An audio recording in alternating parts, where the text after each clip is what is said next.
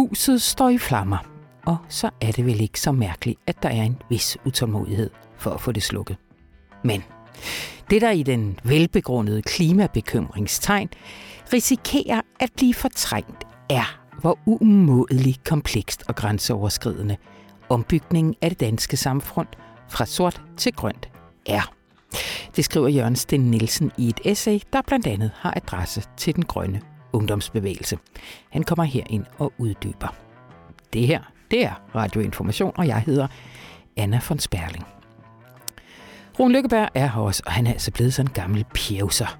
Fordi det hiver og slider i chefredaktørens følelser, når to mennesker mødes på tværs af livsvilkår, verdens anskuelser osv. Og derfor fik han sig også en ordentlig tårvædet optur over at se kæmpestjernen Tracy Chapman og countrysangeren Luke Combs sammen fremfører megahittet fra, ja, vores ungdom, Fast Car til årets Grammy-uddeling. Han kommer her ind og uddyber. Og vi bliver lidt ved de skønne sange, fordi hvis du bliver hængende til allersidst, så kan du høre min kollega Rasmus Elmelund fortælle om Kulturredaktionens nye hjertebarn. En konkurrence, hvor vi skal have kåret den smukkeste sang på dansk. Og som du faktisk kan følge i real time på sin helt egen podcast-serie, der hedder Den smukkeste sang på dansk, og den kan du blandt andet finde i vores app. Men allerførst så skal vi tale om den katastrofale situation for indbyggerne i Gaza, hvor den nordlige del er nærmest afskåret fra omverdenen, og de civile i den sydlige del nu afventer den israelske fremmarsch. Velkommen til.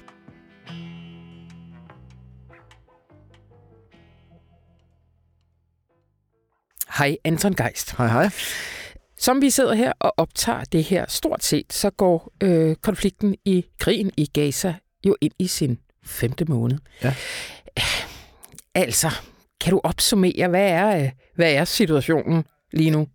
Den er meget alvorlig. Øh, Guterres, generalsekretæren for FN, har lige sagt, at det er et humanitært mareridt, der udspiller sig i Gaza. Altså, dødstallene er jo nu op på over 27.000. Øh, der er over 67.000 sårede. Det er altså sammen ifølge de lokale Hamas-myndigheder. Øh, som det er blevet sagt mange gange, så er der godt over 10.000 af dem her, der er børn. Der er 75 procent af befolkningen, der er fordrevet fra deres hjem. Øh, der udspiller sig en meget alvorlig historisk sultkatastrofe. Sygdommen spreder sig mm. i øh, flygtningelejrene. Bygningsmassen i Gaza er fuldstændig øh, lagt ned vurderingerne er mellem 30 og over halvdelen, op til over halvdelen af alle bygninger er beskadiget eller fuldstændig ødelagt af bomber. Øh, så man må nok sige, at det er en fuldstændig deprimerende og katastrofal situation, ja. og helt historisk, at en konflikt så hurtigt har fået så alvorlige konsekvenser ja. for en befolkning og for et område, som vi her ser. Ikke? Ja. Og det er der jo flere grunde til, men en af dem, der er helt oplagt, det er, at det også er så isoleret et område, alt det her øh, sker i, eller at den angribende magt har så fuld kom kontrol, øh, også med grænserne til ja, det område. det må man sige. Altså, især er den humanitære katastrofe jo betinget af, at man ikke sender nok hjælp ind i området. Ja. Øh, og og endnu mere af, at øh, man bomber så intenst i det her område, hvor folk jo simpelthen er spærret inde. De er jo spærret inde på det her ret lille stykke land, som er en lille bit større end, en lille smule større end Langeland. Øh, og man bomber altså helt intenst, og det gør, at selv om man får noget nødhjælp ind over grænsen, så er det ekstremt svært at fordele ja. til dem, der har brug for det. Og lige nu er det faktisk især de mennesker, der befinder sig i det nordlige Gaza, hvor de fleste har evakueret fra, som er helt afskåret fra nødhjælp. Der har man lige forsøgt, at, øh, at, at nogle lande har forsøgt at sende nødhjælp ned med faldskærm, fordi man kan simpelthen ikke. UNRWA, som er FN's øh, hjælpeorganisation for palæstinensiske flygtninge, kan ikke komme frem til de områder i de her dage, fordi kampene er så intense. Så der er altså nogle mennesker, der er fuldstændig afskåret. og man vurderer jo, Øh, ifølge nogle fremskrivninger, man lavede sidste år, så vil cirka en fjerdedel af alle i Gaza være udsat for det, man kalder, kalder katastrofal sult. Og det er sådan det øverste niveau af fem niveauer, mens man regner med, at nogenlunde hele befolkningen øh, er i det, man kalder en akut fødevaresituation, som er trin 3 og det er også fuldstændig historisk, øh, og man har aldrig målt øh, så slem en øh, sultkatastrofe. Det har øh, dem, der hedder IPC, der måler det her, ikke gjort tidligere. Så det er helt vildt. Hold op. Ja. Øh, i forhold til det her med, med nødhjælpen, der har det jo været altså også øh, diskuteret politisk, og i hvor høj grad ville Israel tillade os. Hvor står det nu? Altså hvad siger nødhjælpsorganisationerne overhovedet om deres hvad skal man sige, mulighed for øh, at komme til grænsen over den? Ja, men der er billedet ret meget det samme faktisk, som det har været længe, at øh, Israel siger, der kommer nok nødhjælp ind over grænsen. FN og organisationerne siger, det gør der ikke. Mm. Og især er problemet altså det her med, at vi kan ikke fordele nødhjælpen, når de her intense bombardementer foregår. Lige nu er det meget omkring øh, byen Khan Yunis i det sydlige Gaza. Der er meget, meget intense kampe og bombardementer. Og noget af det, der sådan er lidt faretroende lige nu, er, at Øh, Netanyahu lige har sagt, at nu har, skal de israelske styrker gøre klar til at bevæge sig i højere grad mod Rafah, som er helt nede i det sydlige Gaza, der på kanten af Ægypten. Øh, og der har man altså fordrevet omkring halvdelen af de 2,3 millioner mennesker, der er i Gaza, hen. Så lige nu er der jo en frygt for, hvad skal der ske med de omkring 1 million øh, mennesker, som opholder sig i Rafah nu, hvor øh, det ser ud som om, at de israelske styrker vil begynde at koncentrere deres militære operationer lige præcis der. Og det er jo, det er jo ikke ny... tilfældigt, det er det. Er. Det er vel også fordi, at den israelske udmelding tidlig i krigen var, ja, ja, ja. at man skal søge syd, ikke? Jo, det var jo der, kan man sige, det hele startede, at øh, de fik en evakueringsordre, beboerne. Ja. De fik jo at vide, at de inden for 24 timer skulle de evakuere til det sydlige Gaza. Det endte så med at blive, øh, de endte med at få lang øh, tid længere, altså lang, øh, flere, jeg tror de fik tre uger øh, til at evakuere, men øh, faktum er altså, at folk blev fordrevet fra det nordlige i meget høj grad til det sydlige. Nogle er blevet tilbage i det nordlige, de er så i den her meget, meget alvorlige øh, sult-situation. Andre er så rykket helt ned til Rafah, og nu øh, ser det altså ud til, at de, de israelske styrker øh, vil øh, gå i gang med at kæmpe der. Og ved man noget om, altså hvad siger Netanyahu om, at det er den vej, de rykker nu? At Jamen, det er øh, sådan set beskeden, og det kan ja. man også sige, det er jo det, er jo, det, er jo fordi det de der er sket i løbet af Hamas de her kampe. med, eller? Ja, det er jo ja. fordi, de vil alle steder hen, hvor Hamas kan ja. være. Og en del af tragedien her er jo også, og det er jo Israels argument, som jo langt hen ad vejen er rigtigt, mm at Hamas øh, bruger de civile som skjold og gemmer sig bag civile. Øh, og Israel har jo en erklæret ambition om at komme Hamas fuldstændig til livs. Og så er det klart, så kan du ikke gå udenom et sted som Rafah, hvor Nej. en million mennesker er forsamlet. Det er sådan set indlysende. Men øh, perspektiverne er jo ret alarmerende. Ja.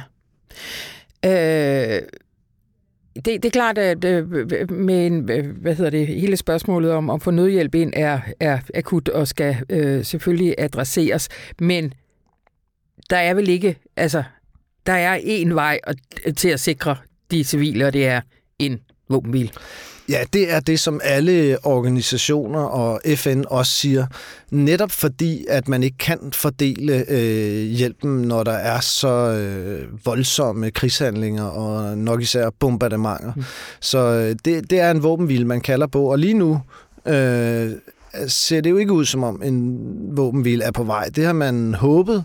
Øh, men øh, Hamas er kommet med et forslag, som så også indebærer, at Israel skal frigive... Øh, rigtig, rigtig mange øh, palæstinensiske fanger fra deres fængsler til gengæld for at få jo ikke så mange israelske gisler fri. Mm. Og det er ikke noget, øh, Israel er gået med på. Øh, det har Netanyahu lige annonceret, og han har altså annonceret, at man går efter den totale sejr i, øh, i Gaza, og det er så det, der blandt andet indebærer, at man vil bevæge sig imod Rafah. Så lige nu er der ikke noget, i hvert fald mens vi optager her, der, der tyder på, at den der våbenhvile er lige om hjørnet. Men det er også klart, at parterne i sådan en konflikt her øh, sørger selvfølgelig også for at øh, positionere sig, og lige nu øh, der vil Israel ikke gå med på det her, men det kan godt være, at det også er en presbold, øh, fordi de håber, at den anden side vil give sig lidt, så det kan jo sagtens være, at en våbenhvile kommer. Og, og under alle omstændigheder er det i hvert fald sådan, at alle organisationer og FN altså peger på, at det er den eneste måde, øh, man kan redde civilbefolkningen på. Mm. Fra den katastrofe, som altså ubetvivligt udfolder sig lige nu. Nu skal det selvfølgelig siges, at det er, som du selv sagde før, et aflukket område, hvor journalister ikke kommer ind, og hvor organisationer heller ikke i ret høj grad kommer ind. Så man skal jo tage nogle af de her oplysninger øh, med et forbehold. Altså, ja, ja. Vi, vi er ikke sikre på, at alt det, vi får at vide, er sandt. Øh, vi er ikke sikre på dødstallene. Vi er ikke sikre på præcis, hvor meget af bygningsmassen er ødelagt. Men vi er ret sikre på, øh, at situationen er temmelig katastrofal. Mm. Mm. Og hvis man skulle, nu siger du lige, det, vi kan ikke udelukke, at Israel også sidder og overvejer, at det er en presbold, der sidder og overvejer, hvad de egentlig kan gå med til for at indgå en våbenhvile. Men der er jo flere parter i den her sag end, end Hamas og Israel, og der er et internationalt samfund. Øh, der er USA jo helt oplagt, som man jo hele tiden har peget på, at det er, det er deres position, som bliver afgørende. Ja. Og så er der jo, har vi jo set forskellige, altså blandt andet har vi jo også haft et internationalt juridisk spor. Ja. Øh, altså kan du prøve lige at sige, hvor hvor, hvor, hvor er der nogle muligheder? Ja, ja det, det øh, har jo interesseret mig en del for hele den her sag ved den internationale domstol her. Øh, og det er jo Sydafrika, der anlagde en sag mod Israel, og det kan man tale meget længere om. Det kan vi nok ikke nå ja, i man dag. kan gå ind og læse din meget, meget glimrende gennemgang. Jo tak, Grundig. og den er også ja. lang. Den er også lang, det anerkender jeg. Det, øh, det tager Ej, du har også læst den højt. Jeg har læst den højt, og det tager en halv time at lytte til den. øh, så det kan vi ikke alle sammen komme omkring her.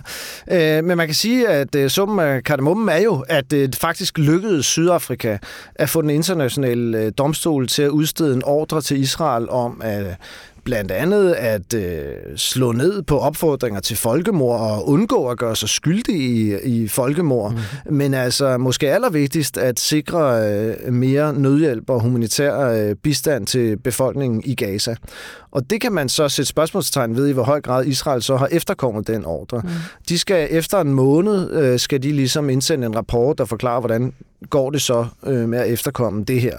Men det man jo i hvert fald kan håbe på, det er, at denne her meget, meget alvorlige, må man sige, kendelse fra den internationale domstol, at den øh, fører til et internationalt pres på Israel.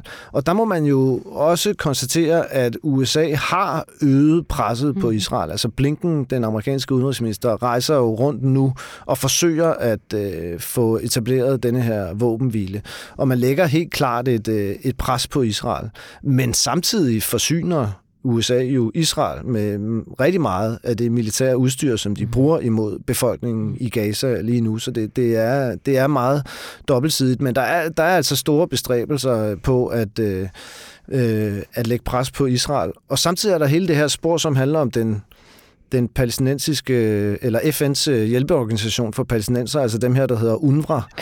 Øh, der er jo sket det, at 12 personer fra UNRWA, som har 30.000 ansatte og 13.000 i Gaza, er ifølge Israel i en eller anden forstand involveret i terrorhandlingerne den 7. oktober øh, mod Israel, og det er selvfølgelig enormt alvorligt. Mm.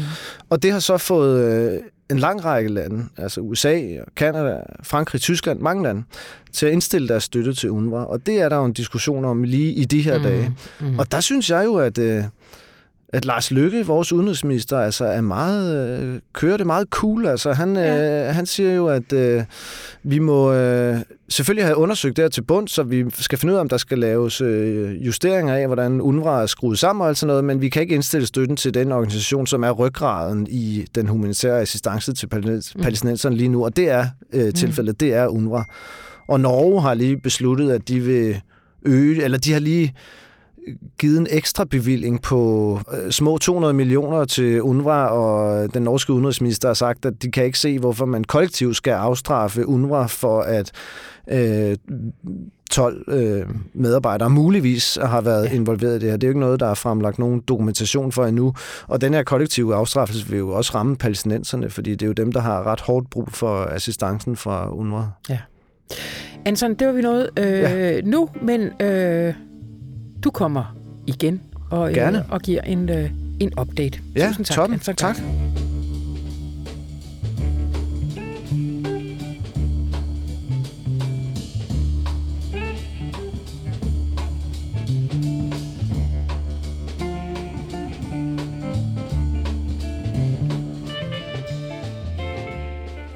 Hej Rune. Hej Anna. Det er godt, det er radio, det her, fordi der kan ske det, når vi skal tale om det her, at vi får en, en lille tåre i, i øjet. Ik, ikke så voldsomt, at vi hulker, så det kan høres, men sådan lige så det er rart, det ikke, der ikke er kamera på, ikke? Jo, er, er du, jeg vil sige, jeg bliver jo 50 lige om lidt, du bliver 50 sidste år, ja. og jeg er i en ekstremt let bevægelig periode af mit liv. Oh yes. Altså, hver eneste gang, jeg ser nogen, der engang var modstandere, omfavne hinanden, og hver eneste gang, der er ligesom et eller andet, hvor folk virkelig har stået for noget og står fast på det, man rækker hånden frem ja. og holder om nogle andre, så er jeg nærmest ved at begynde at græde. Jamen, det er... Jamen, jeg- øh, altså, Jeg er meget, jeg er meget enig. Jeg, jeg sad også lige og så første afsnit af Toppen af Poppen her. Øh, og det her med sådan også sådan noget på tværs af generationer, at de synger hinandens sang. At det her med, at i musikken, der kan man ligesom øh, række over de modsætninger, der ellers kan være sådan noget. Jeg er færdig. Nej, men jeg tror, der er noget... Altså, nu er jeg jo helt vild med Virginie Despons nye bog, Kære fuckhoved. Og et spor i den, det er, at der er to offentligheder. Ja. Den ene, det er sådan en offentlighed, hvor man slås og kalder den ene ud, og kalder den anden for et svin, og afslører den ene, og den anden bliver afsløret, og slås om tingene, og lidenskab, og... Og den anden, det er anonyme narkomaner. Mm. Det er den der sådan bekendende alkoholiker, misbruger offentlighed, som jeg har brugt en del af mit liv i. Mm. Og det der med, at de samme mennesker, der kan slås i en offentlighed, de kan være så solidariske over for hinanden i en anden offentlighed, at fornemmelsen af, at vi kan fandme være bedre mennesker, end det vi bliver gjort til. Mm. Altså lige mellem os har vi fællesskaber, hvor vi kan fremkalde noget bedre sammen, end alt det andet fucking lort. og derfor, jeg tror, den der fornemmelse af, at der skal så lidt til. Ja. Altså, jeg kan godt forstå de unge kvinder, som er fuldstændig rasende over, at så kommer der en antifeminisme, bare fordi de lige stikker hovedet frem en lille smule. Jeg kan også godt forstå de unge mænd, der siger, jamen, for helvede, kan I ikke se, at vi klarer skide dårligt i skolen, og så er det de kvinder, der har succes, vi skal høre på, på hele tiden. Altså, jeg kan godt forstå, mm. jeg kan sagtens have solidaritet med begge parter, så i alle momenter, hvor de omfavner hinanden, der er jeg ved at begynde at græde. ja. Har du haft sådan et i den her uge? Kæmpe. Kæmpe. Da, øh, da der blev uddelt Grammys i øh, USA i, i weekenden, der var sådan et moment, hvor jeg nærmest blev revet i stykker, og det her er ikke en original mig-erfaring. Jeg tror, alle, der så det, blev. Ja. Fordi vi har jo Tracy Chapman, Mm. sort kvinde, født i Ohio i 1964. Meget, meget, meget fattig.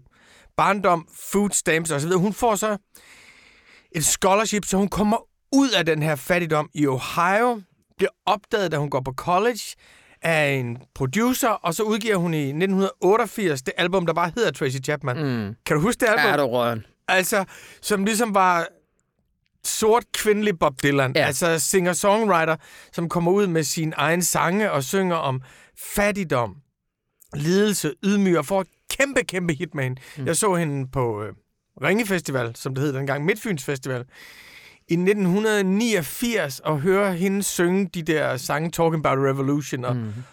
og Fast Car. Så hun var ikonisk for en eller anden genopvækkelse af civil rights movement og for musik mm. som en del af sociale bevægelser. Mm. Og så er hun jo forsvundet meget i... Ja. i, i Og hun var på det tidspunkt i 88, altså total enlig svane i det musikalske landskab. Altså, det, Ja, det skal jo også bare med, at det der med, altså, øh, det er også vores formative år, hvor lige pludselig kommer sådan en ind, og der er ikke rigtig andre, der repræsenterer det samme. nej, og hun får sit store gennembrud. Ved du, hvornår hun fik sit store gennembrud? Nej. Ved fejringen af Nelson Mandelas 70-års fødselsdag i 1988 på Wembley. Nå. Så hun står, og man kan gå ind og se det på YouTube. Gud, ja, hun er så lille på hun den store lille, scene og med sin stemme er guitar. så spinkel, og der synger hun Fast Car. Det er rigtigt. Og Fast Car er jo sammen med Talking About a Revolution, som ligesom er blevet hymnen for Bernie Sanders-kampagnen. Der er det hendes største sang, mm. så ved jeg godt, hun lavede et hit senere. Men, men, men, men den er, altså der, er- den er, teksten er så god, og den viser, at hun er en virkelig god tekstforfatter. Mm. Mm. Altså, der er, en, sæ- der er en sætning, som går sådan her. Speed so fast, it felt like I was drunk. City lights lay out before us, and your arm felt nice wrapped round my shoulders. Altså, Ja. der er så mange Ja. bogstavrim, og der er så meget poetisk hastighed i det, så det bygger op til nogle omkvæd, som hun, som hun realiserer. Så hun er et kæmpe minde, og, og en stemme, som man ikke troede, og det sjove var, da hun kom frem dengang, tænkte jeg, det er jo det samme som Bruce Springsteen, hun synger om. Mm. Det er det at vokse op i My old man's got a problem. He lives with the bottle. That's the way it is. He says body's too old for working. I say his body's too young for looking like this. og så det er arbejderklasse sange fra, fra Ohio. Hun er så ligesom forsvundet. Har altid været meget sky. Har ikke talt meget om sit privatliv om overhovedet noget. Har ikke udgivet et album i 10 år. Og så sidste år, så ham den meget store countrystjerne, der hedder Luke Combs. Han indspillede så en version af, af Fast Car, som blev et kæmpe hit, og gjorde, at han fik den store countrypris.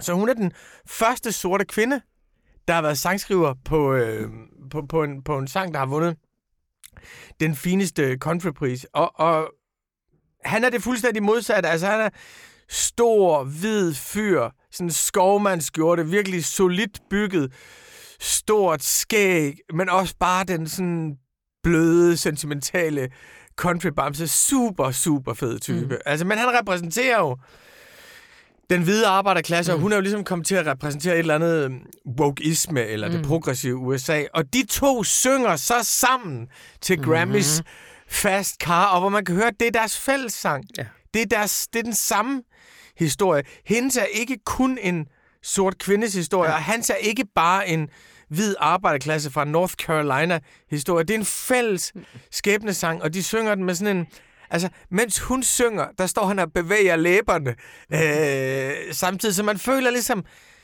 den der konflikt, der er mellem det ene og det andet, det der mm. slagsmål, hvor man lader som om, man er vildt forskellig. Hold nu kæft, syng nu bare yeah. Speed so fast, I felt like I was drunk. Yeah. City lights lay out before us, and your arm felt nice wrap round my shoulder. og den måde, de gør det på, det, det, der, det, det der moment af forsoning, som ikke er opgivet det, man tror på. Man tror så meget på det, så man kan omfavne den anden. Fucking kæmpe optur, Anna. Kæmpe optur.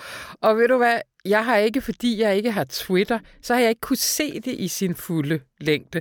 Altså, men rygtet ved, at man skal gå ind på Twitter, og så kan man se det. For jeg tænker jo, dem, der ikke allerede har, de sidder jo lige nu og googler det for at få den oplevelse. Ja, der var en, der gjorde mig opmærksom på, at man skulle søge på X. Jeg har jo ikke nogen sociale medier. Nissefar lever totalt uden den analoge virkelighed og græder over folk, der mødes omkring guitar og lejrbål. Men så var der, så var der højkompetente folk omkring mig, der sagde, at over på X, der kan man, der kan man finde det. Og øh, gør det og brug det som inspiration til at tænke, at de historier, du tror, der er unikke for dig selv, dem kan du dele med alle mulige andre mennesker. Hvis du tør fortælle dem, så er jeg sikker på, at de også fortæller deres. Yeah. Og jeg finder ud af, at det minder meget mere om hinanden, end man lige umiddelbart skulle tro. Det er et godt budskab, Rune.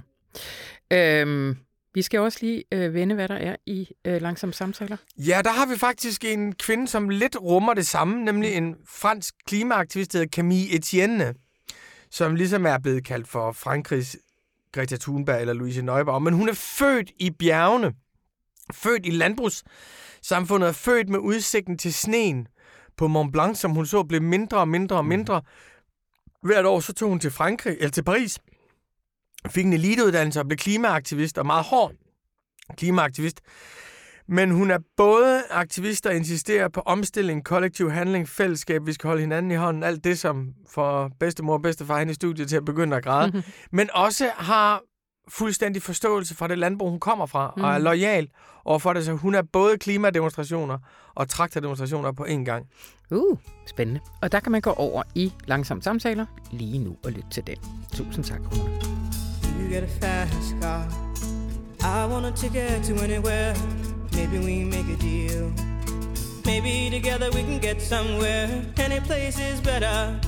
Starting from zero, got nothing to lose. Maybe we'll make something. Me, myself, I got nothing to prove.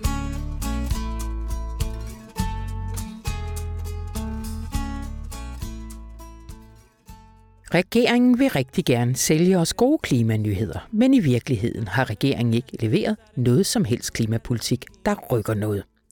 Sådan lyder en aktuel melding på det sociale medie X fra den grønne ungdomsbevægelse. Og sådan har det med jævne mellemrum lyt de seneste år fra regeringens grønne kritikere. Klimaet er ved at brænde sammen, og Christiansborg gør ingenting. Men sådan er det ikke helt, skriver du, Jørgen Sten Nielsen, i et essay her i Ugens Avis. Velkommen ja, til. tak skal du have.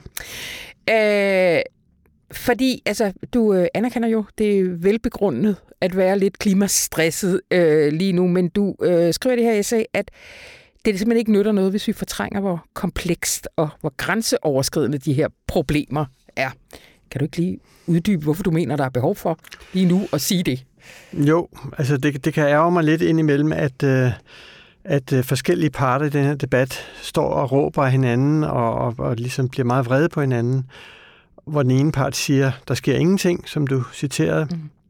Og den anden part, og det kunne være regeringen, siger, de unge eller de grønne er bare dumme og utilfredse og bliver aldrig øh, glade for det, vi laver. Vi laver en hel masse, men de vil ikke anerkende det. Ja. Og det, jeg synes, vi indimellem fortrænger eller overser, det er, at det her er enormt indviklet. Øhm, vi, vi har brugt halvandet år på at raffinere den fossile samfundsmodel, mm. Og nu skal vi på 20 år lave den fuldstændig om. Mm. Og det er godt nok svært og indviklet på alle tænkelige niveauer. Teknisk, økonomisk, byråkratisk, demokratisk er det en ja. kæmpe udfordring, og det tror jeg ikke, vi er sådan helt bevidste om, når vi diskuterer det. Nej. Øh, nu nævner du politikerne og de unge i klimabevægelsen. Hvad med, hvad med os andre? Hvad med sådan noget som Dagbladet Information? Eller medierne i bredere forstand? Ja, men jeg tror også, at vi, vi er tilbage for noget af kompleksiteten, fordi den er simpelthen svær at formidle. Ja. Øhm, det er med, med rette blevet sagt om mit lange essay, at dele af det er ret svært at komme igennem. Og det er jo fordi, jeg lige præcis i den tekst insisterer på at forklare, hvor indviklet det her nye energisystem er, hvor meget det fordrer af ting, der hænger sammen og passer sammen og kommer på de rigtige tidspunkter. Og det går nok tungt. Så det er altså en indbygget øh, øh, øh, metapointe, du har, hvis man går død to tredjedel ned i den. ja, fortsæt. Det, der Mærk noget, ubehaget og arbejde dig igennem Der det. kommer noget sjovere til sidst. Ja, ja. Øh, fordi Jørgen, du bruger helt konkret øh, omlægningen af vores elsystem til at ligesom vise, hvordan alle de her forskellige øh, kompleksiteter kommer i spil. Ja. Kan du, kan du ikke lige give os bare en overflyvning? Jo, meget kort. Altså, ja.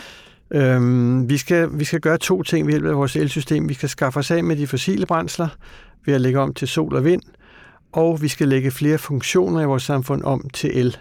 Øhm, altså typisk elbiler i stedet for benzinbiler, eller varmepumper i stedet for oliefyr og gasfyr. Så vi skal både lave grøn el, og vi skal lave mere el. Og det betyder, at vi skal have rigtig mange flere vindmøller og solceller, måske biogasanlæg. Men det betyder også, at vi så skal opbygge en helt ny, eller i hvert fald udvidet infrastruktur til at mm. få al den her grønne strøm sendt rundt, hvor den kommer fra og der, hvor den skal hen. Øhm, og ikke nok med det, og nu skal jeg passe på, at det ikke bliver for nørdet, men, men øh, det er sådan med sol og vind, at der kommer energi, når vinden blæser og solen skinner. Og det er sådan, øh, hvad skal vi sige, det er meget uforudsigeligt. Ja. Så der skal indbygges en eller anden balanceevne eller evne til at gemme energien til, når der ikke er øh, grøn energi. Det betyder, at vi skal bruge noget af den her grønne strøm til at lave brint, fordi brint er sådan en slags energibærer, eller et, et lager, kan man sige.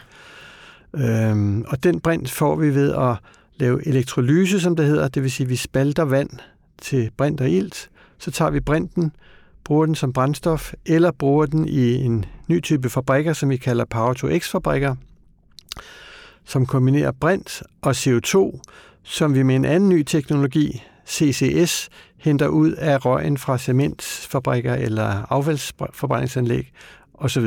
Ja. Øhm, og du bliver allerede fjern i blikket, det kan jeg godt forstå. Det kløede i mit øre. Jeg ved ikke, om det var et signal.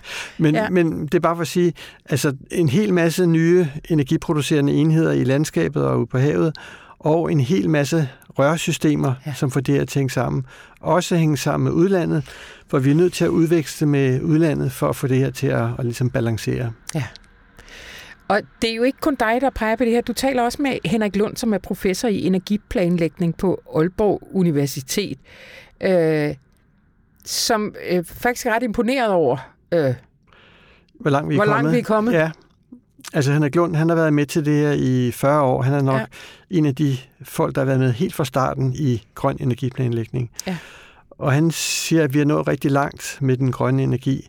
Men han siger også, at øh, der er ting, vi har undervurderet. Der er ting, som ikke er lykkedes. Ja. Og at det her tager meget længere tid, end vi troede i starten. Ja.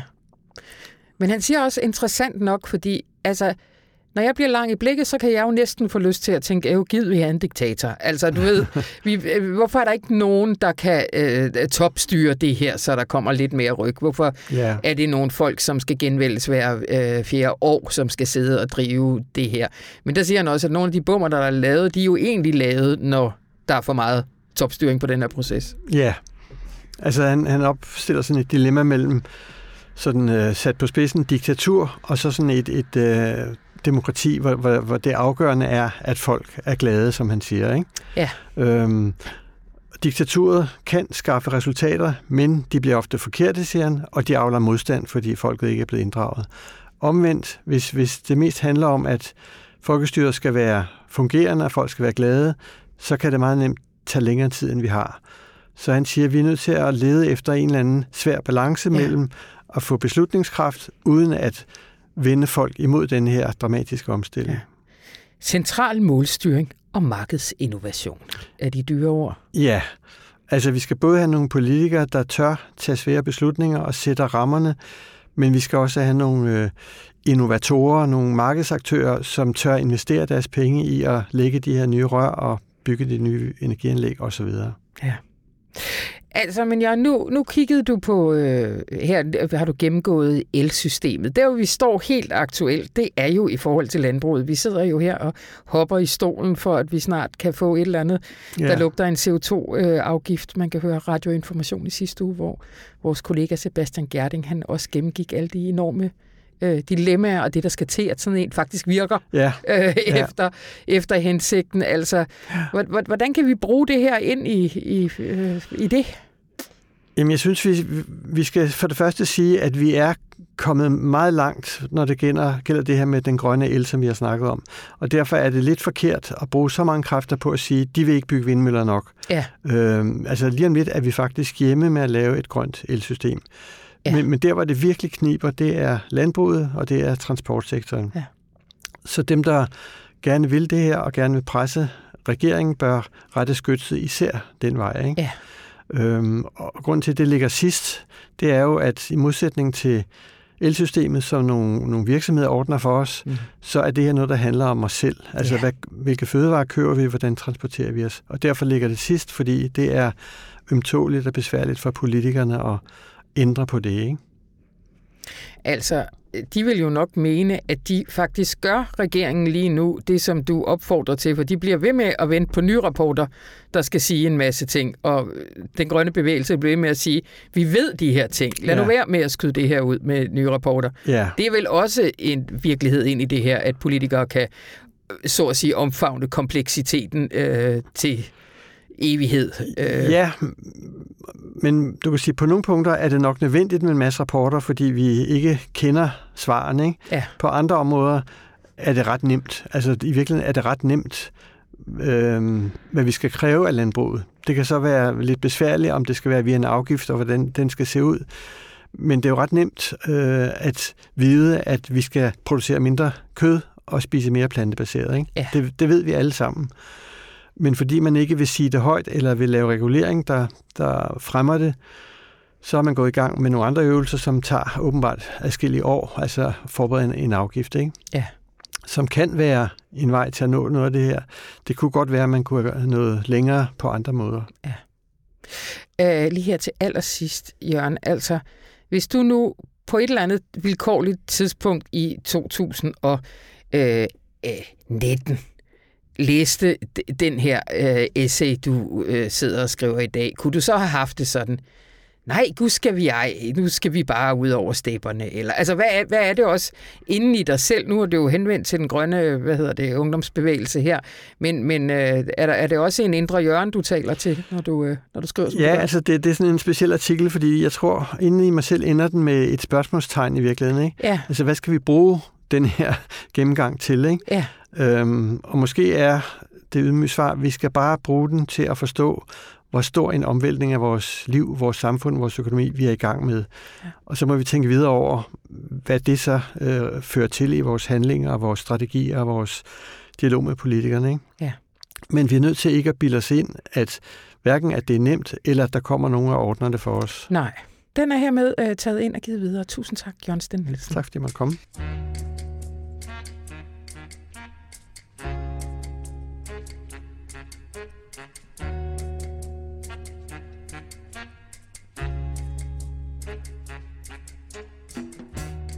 Og det var næsten, hvad vi havde fra denne uges aviser. Men lige før vi slipper jer, så skal vi altså lige pege i retning af noget, som mig og min gæst her i studiet er meget passioneret omkring. Det må man sige. Vi har en konkurrence. Øh, og det er jo altid dejligt med lidt sund konkurrence på en arbejdsplads. Øh, det er blevet næsten usundt op i os. Vi skal nemlig finde Danmarks smukkeste sang på dansk. Ja. Hvordan har vi gjort det, Rasmus? Det, hvorfor har vi gjort det, Rasmus? Det er da et sted at starte. Ja, øhm, jamen hvorfor har vi gjort det? Man kan sige, februar er en mørk måned. Vi lever i en mørk tid. Vi lever i en dyster tid. Det er jo meget ja. svært at åbne vores avis, øh, uden at blive deprimeret ja. øh, over enten klima, eller Gaza, eller Ølst, eller noget fjerde. Ja. Øhm, så vi har tænkt, men hmm, hvad, hvad kan egentlig samle os? Og hver morgen på avisen, der synger vi jo en sang. Mm-hmm.